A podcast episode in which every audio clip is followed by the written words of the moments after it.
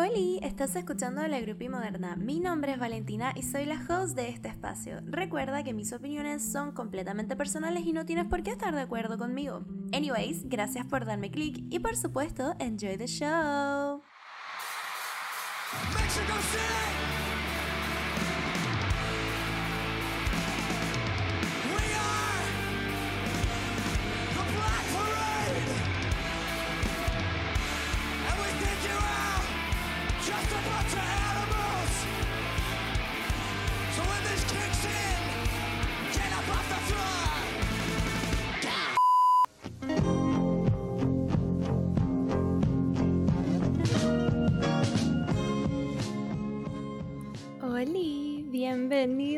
Segundo episodio del año. ¡Ah! Y número 39 en total. Ya había dicho en internet esto antes. Yo sé que no toda la gente me sigue y está bien. No voy a obligar a nadie a seguirme porque qué paja ser ese tipo de persona. Así que solo lo voy a decir de nuevo, como antes de comenzar realmente con el podcast.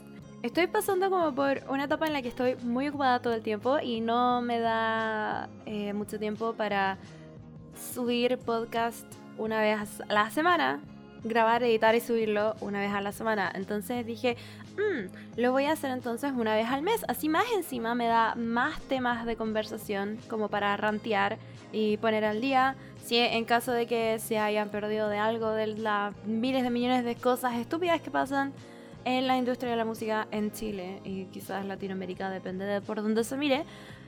Además de internet, en internet pasan muchas estupideces en la música. Los fandoms están vueltos locos y la gente está diciendo estupideces. Pero eso ha pasado siempre. Y a mí solamente me gusta comentarlo.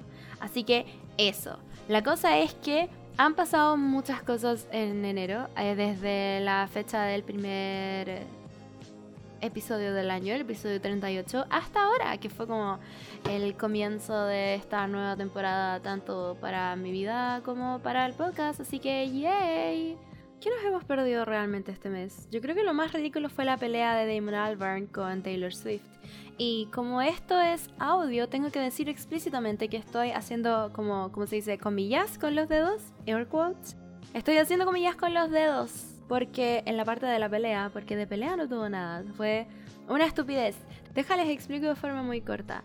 Una de mis figuras paternas, que es Damon Albarn, que es el creador de Gorillaz, junto con Jamie Hewlett, vocalista de Blur, que tiene un montón de años de trayectoria en la industria de la música y ya es un boomer de mierda y además es un hombre británico de más de 40 años, entonces ya de por sí es propenso a decir estupideces, no vamos a mentir con eso.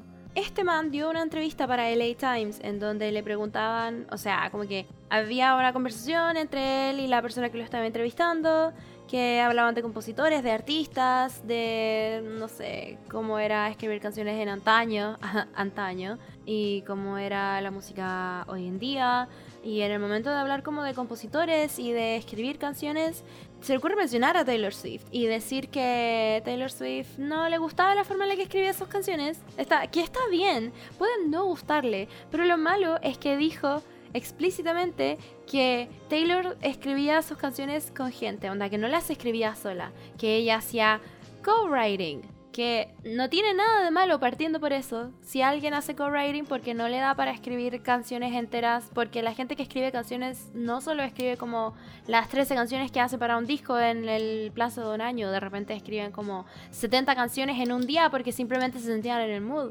Y está bien que no toda la gente haga eso. Pero Taylor Swift sí es una de esas personas que escribe como 20 mil millones de canciones en una semana porque simplemente estaba en un mood en el que dijo como, mm, tengo este sentimiento, quiero expresarlo en canciones. Y ella las compone musicalmente en piano o en guitarra y hace la letra.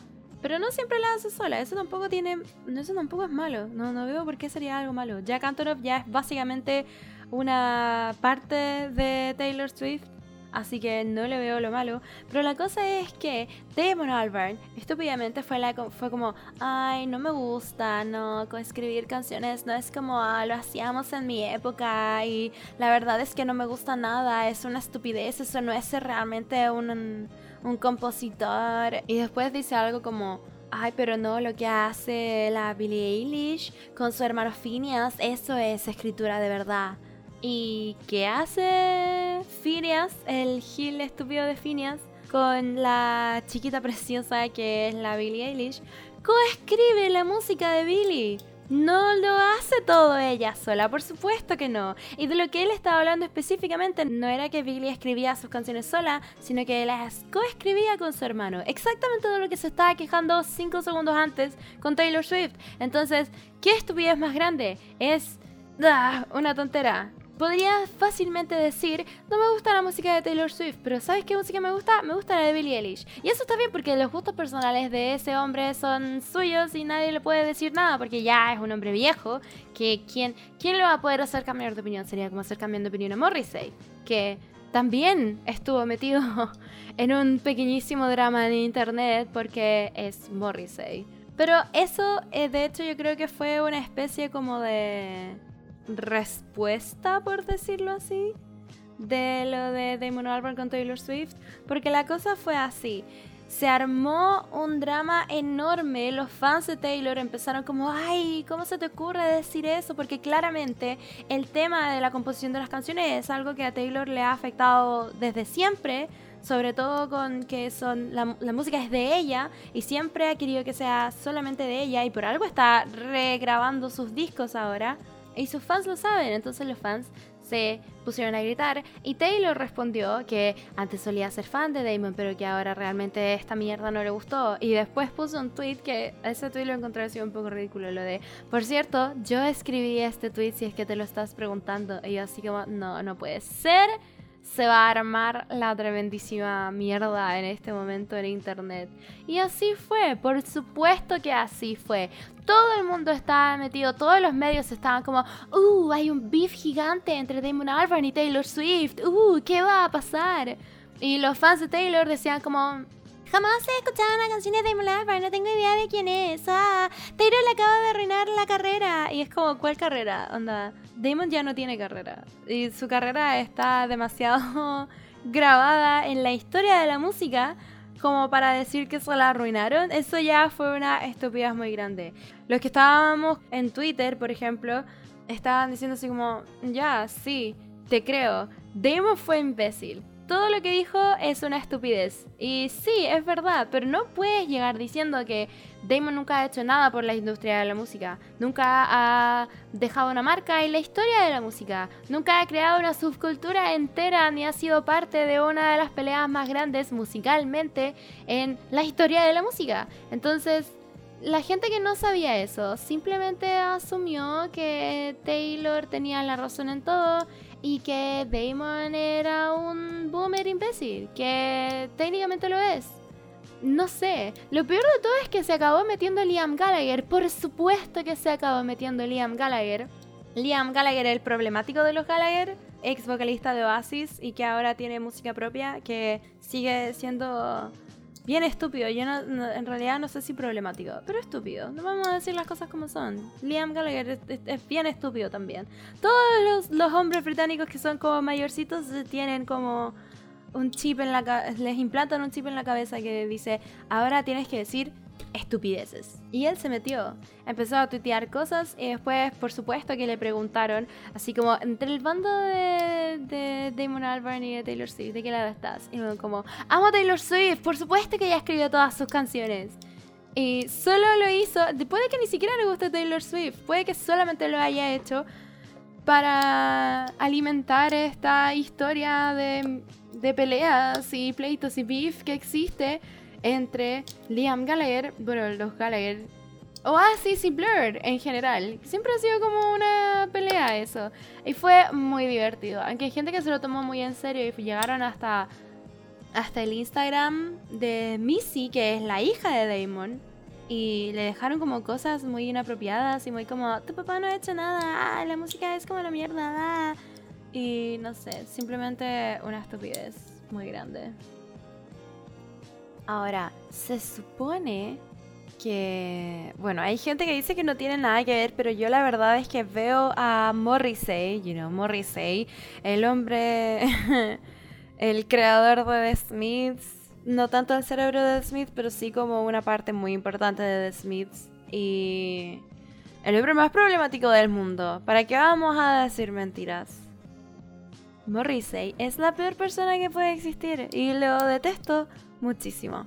La cosa es que Morrissey se le ocurrió como un día después de que pasara todo esto con Taylor Swift y con Damon Albarn, se le ocurrió hacer una carta abierta a Johnny Marr. Johnny Marr, que básicamente es su exnovio de hace miles de millones de años atrás.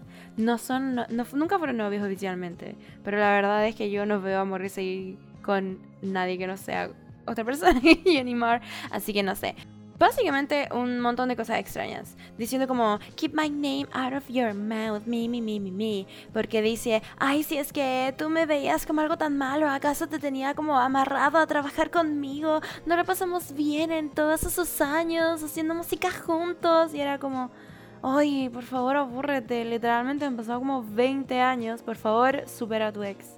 Es la única persona que yo conozco que tanto le ha costado superar a su ex. Es una cosa que demasiado, muchísimo. Por favor, soltar. Hay que aprender a soltar, Y por supuesto, eso ayudó por lo menos a la parte como de indie Twitter a dejar un poco de lado todo lo que había pasado con Damon Albarn. Pero hasta el día de hoy igual he visto gente que, que de repente se acuerda.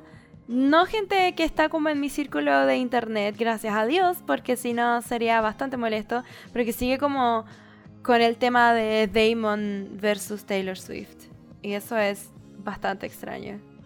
Lo que sí me gustaría decir, que es bastante gracioso en realidad, es que fue una cosa tan grande, tan estúpida, que hasta el presidente electo de mi país, que es Gabriel Boric Front, mejor conocido como el Boris, dijo, uh, Taylor, yo te apaño y no sé qué cosas, no te preocupes, los que te, poco menos que los que te conocemos sabemos cómo eres. Y aparecía hasta en las noticias internacionales otra vez por algo que no tenía absolutamente nada que ver con política, que ya ha pasado mucho desde que salió presidente electo. Más que nada porque Boris dice mucho que le gusta Taylor Swift, que le gusta la música, que es como fan número uno de Tool y de Nine Inch Nails, que por cierto, ojalá algún día de mi vida poder traerlo al podcast para poder hablar un poco de esos gustos tan diversos musicales que tiene porque realmente me causa mucha curiosidad. Además que el Boris me cae bien, me cae muy bien. Dejando el drama y las cosas de internet como a un lado, el panorama eh, de música en vivo en América Latina está muy raro. Está muy, está muy extraño. Porque a pesar de lo mucho que han subido los casos COVID, por lo menos, o sea, no, diría que sobre todo en Chile, porque han subido asquerosamente rápido en los últimos días, ya vamos como pasados los 40.000 casos, aún así siguen vigentes los eventos musicales y siguen anunciando un montón de conciertos y segundas fechas y recintos más grandes. Se acabaron las entradas a Harry Style, de nuevo estoy rogando porque saquen una segunda fecha porque realmente me gustaría verlo. Eh, se están acabando las entradas a The Drums, que yo estoy histérica porque Tuve un problema al comprar la entrada, punto ticket todavía no me responde y Fauna tampoco me responde y la verdad es que estoy a punto de ir a las, a las sucursales a prenderle fuego. Se acabaron las entradas para Molchatoma. Eh, el lunes 7 salen las otras entradas a la nueva fecha de Molchatoma. No sé si voy a alcanzar a comprarlas porque al fin y al cabo es una cosa de la persona que llega primero y yo no suelo tener suerte con llegar primero. En general, no queda nada. Y con más de 40.000 casos, en Chile por lo menos, Lola Pelusa no ha dicho ni pío. Nada, absolutamente nada. Están como en un silencio devastador que nadie sabe lo que va a pasar. No sé si mis planes para Lola Pelusa se van a cumplir. No sé si se va a hacer el festival de todas formas. Porque la gente como que seguía comprando entradas y al mismo tiempo Nadie sabía si iba a ser, entonces no sabían si devolverlas, si esperar. Supuestamente no van a volver a hacer cuarentena total, entonces los conciertos por lo menos de marzo están a salvo. Pero recién, recién es el primer fin de semana de febrero. O sea, puede quedar mucho la cagada de aquí a final de mes. Entonces es una cosa que está como muy estresadísima. Y por otro lado, yo no quiero que cancelen nada porque yo ya tengo algunas entradas a conciertos a los que quiero ir. Ya me hice absolutamente todos los planes para esas cosas. Y lo peor de todo es que eh, Norberto J. Flesh, que es como el gurú de los festivales de Latinoamérica, es un tipo que trabaja en música, en producción, en eventos y esas cosas él suele acertar mucho con fechas, con artistas, con festivales. Lo que sea que él diga se convierte en ley, eventualmente. O sea, nadie, nadie se lo niega nunca, porque a estas alturas del partido ya todos los que estamos metidos en eso sabemos que si Norberto Flesh lo dice, es porque va a ser una realidad. Y Norberto Flesh dijo hace nada que los Arctic Monkeys van a ser los primerísimos primeros headliners de la semana de Primavera Primavera Santiago, Casigo Primavera Barcelona, la estupidez. Primavera Santiago, que va a ser también en Brasil y en Argentina. Que también al parecer va a tener como un... No, no estoy segura si va a tener como un festival de la misma productora en Colombia o va como a fusionarse con el Stereo Picnic yo espero que se funcione con el Stereo Picnic porque me gusta mucho el Stereo Picnic, no quiero que se muera nunca ese festival. Algún día voy a ir. No este año, pero algún día voy a ir. La cosa es que Arctic Monkeys va a volver a pisar tierra latinoamericana después de, no sé, lo que se siente como muchos siglos. Y yo sé que los voy a ver de nuevo en vivo. Y siento que esta es mi verdadera oportunidad para agarrarme a combo limpio con Alex Turner. Simplemente agarrarnos a patadas hasta que uno de los dos se muera. Una pelea a muerte en la calle, da lo mismo. Y la verdad es que creo que voy a ganar.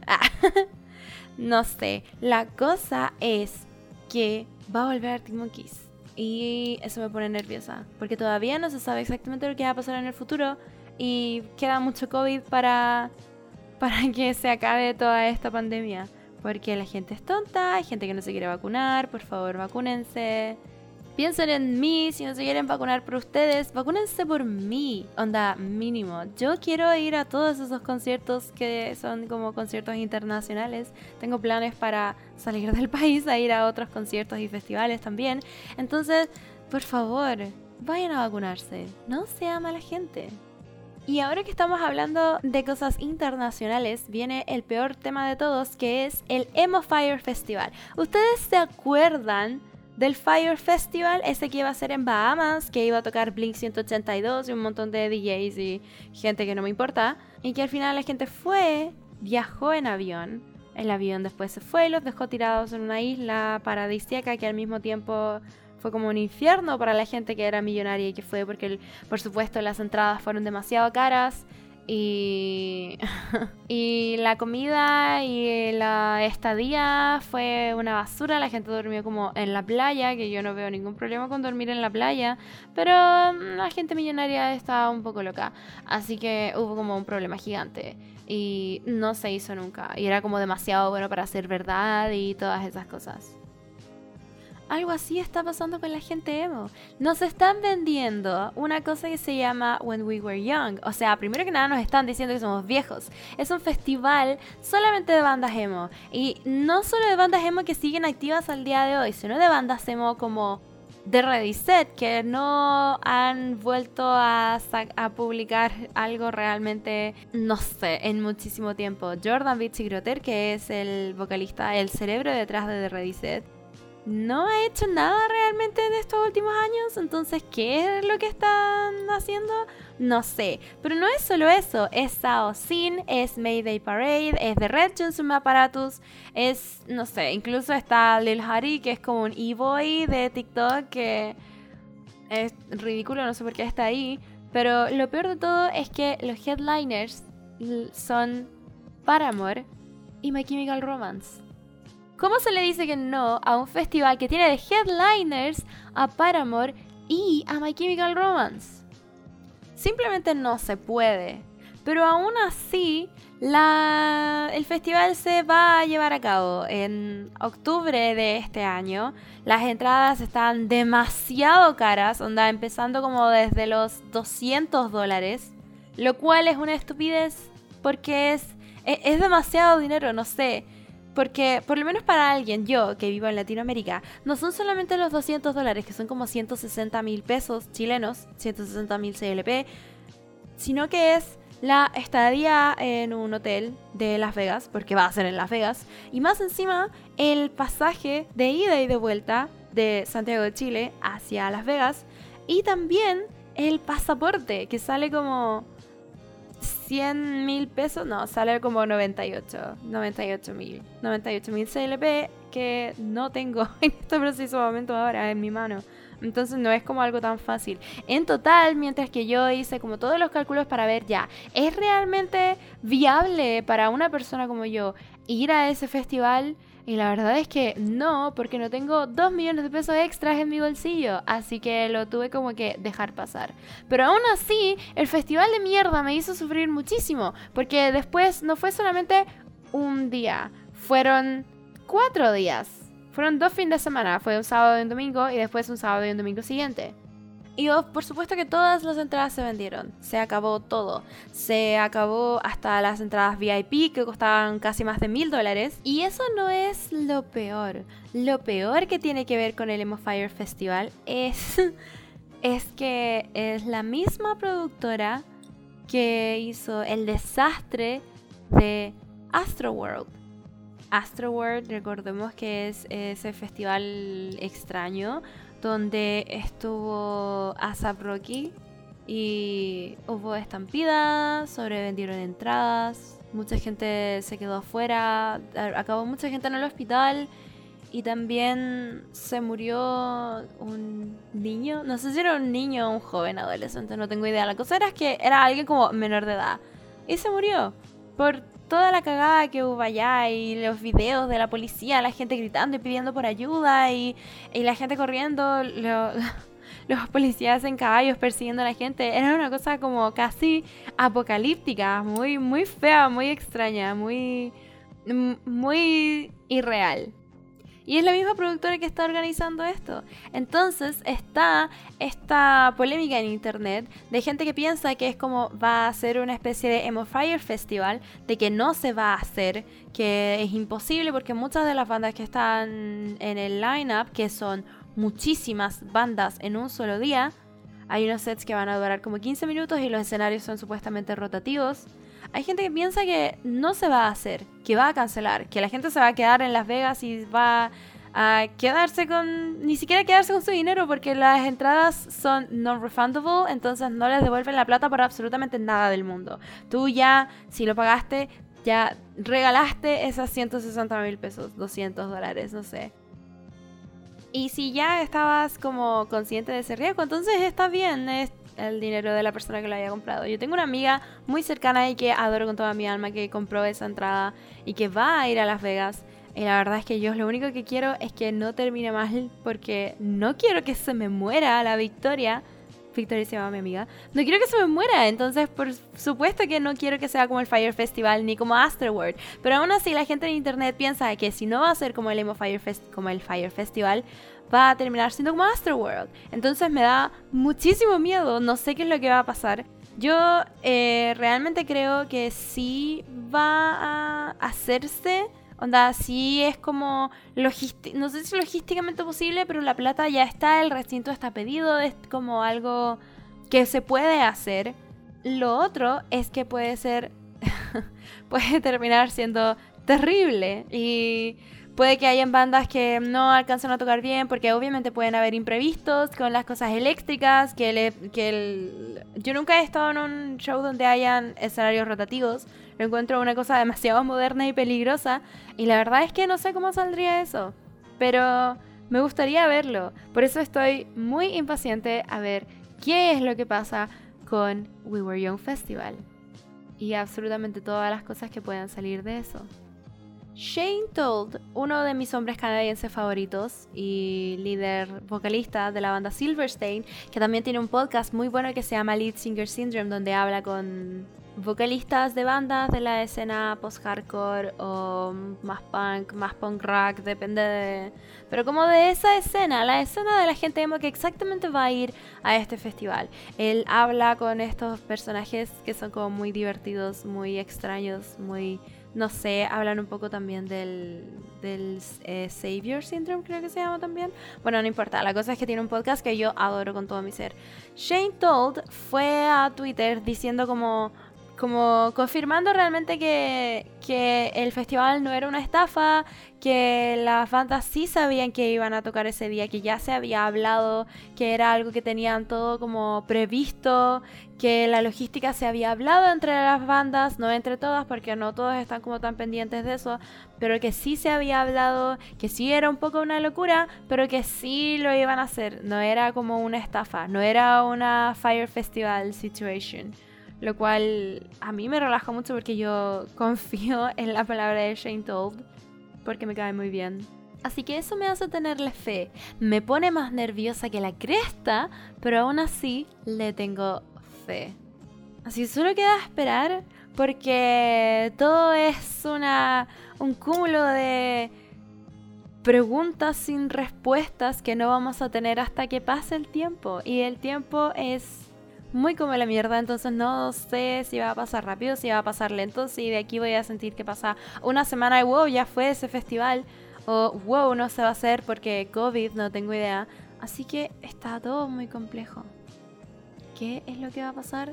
No tengo idea, pero me gustaría descubrirlo. Y bueno, ese ha sido el, el episodio de este mes hay muchas cosas entretenidas que han pasado y de las que quería hablar, eh, rantear en general. Si les gustaría rantear conmigo en, en tiempo real, lo pueden hacer en mis redes sociales. Son Horror Show, como Horror Show, ah, como show de horror. Horror Show, pero en vez de la W al final es una B de Valentina, mi nombre. Así que pueden seguirme ahí si es que quieren. Recuerden que también tengo una página de musiquita. No es solamente mía, es un equipo de gente muy bonita que escribe sobre música que se llama It Sounds Alternative. También estamos en todas las redes sociales, así que nos pueden buscar. También aprovecho para decir que pueden escribirme a mi mail, al mail del podcast, no al mío personal, al mail del podcast que es grupimoderna.gmail.com, grupimoderna exactamente como se llama el podcast, así que pueden escribirme si es que quieren hacer algo, si es que tienen sugerencias, si es que quieren decirme cosas feas, por favor no me digan cosas feas porque me voy a poner a llorar, yo me pongo muy nerviosa cuando me dicen cosas feas, así que ojalá no sea para eso. grupimoderna.gmail.com, no se les olvide. Y síganme en internet y hablemos. Me gusta hablar con la gente sobre música porque es uno de los dos temas de conversación que tengo. Y el otro es ciencia ficción. Y me recuesta encontrar gente que pueda hablar sobre ciencia ficción conmigo. Así que eso. Nos vemos la próxima vez. Nos estamos viendo en internet, donde yo básicamente vivo ahora. Así que Muchas gracias por escuchar el podcast. Compartan con sus amigos si es que quieren o pueden dejarles estrellitas o reviews o lo que ustedes quieran. Suscríbanse al podcast para tener notificaciones la próxima vez que suba un episodio. Y eso, nos vemos pronto. Muchos besitos. Muchas gracias por todo. Bye.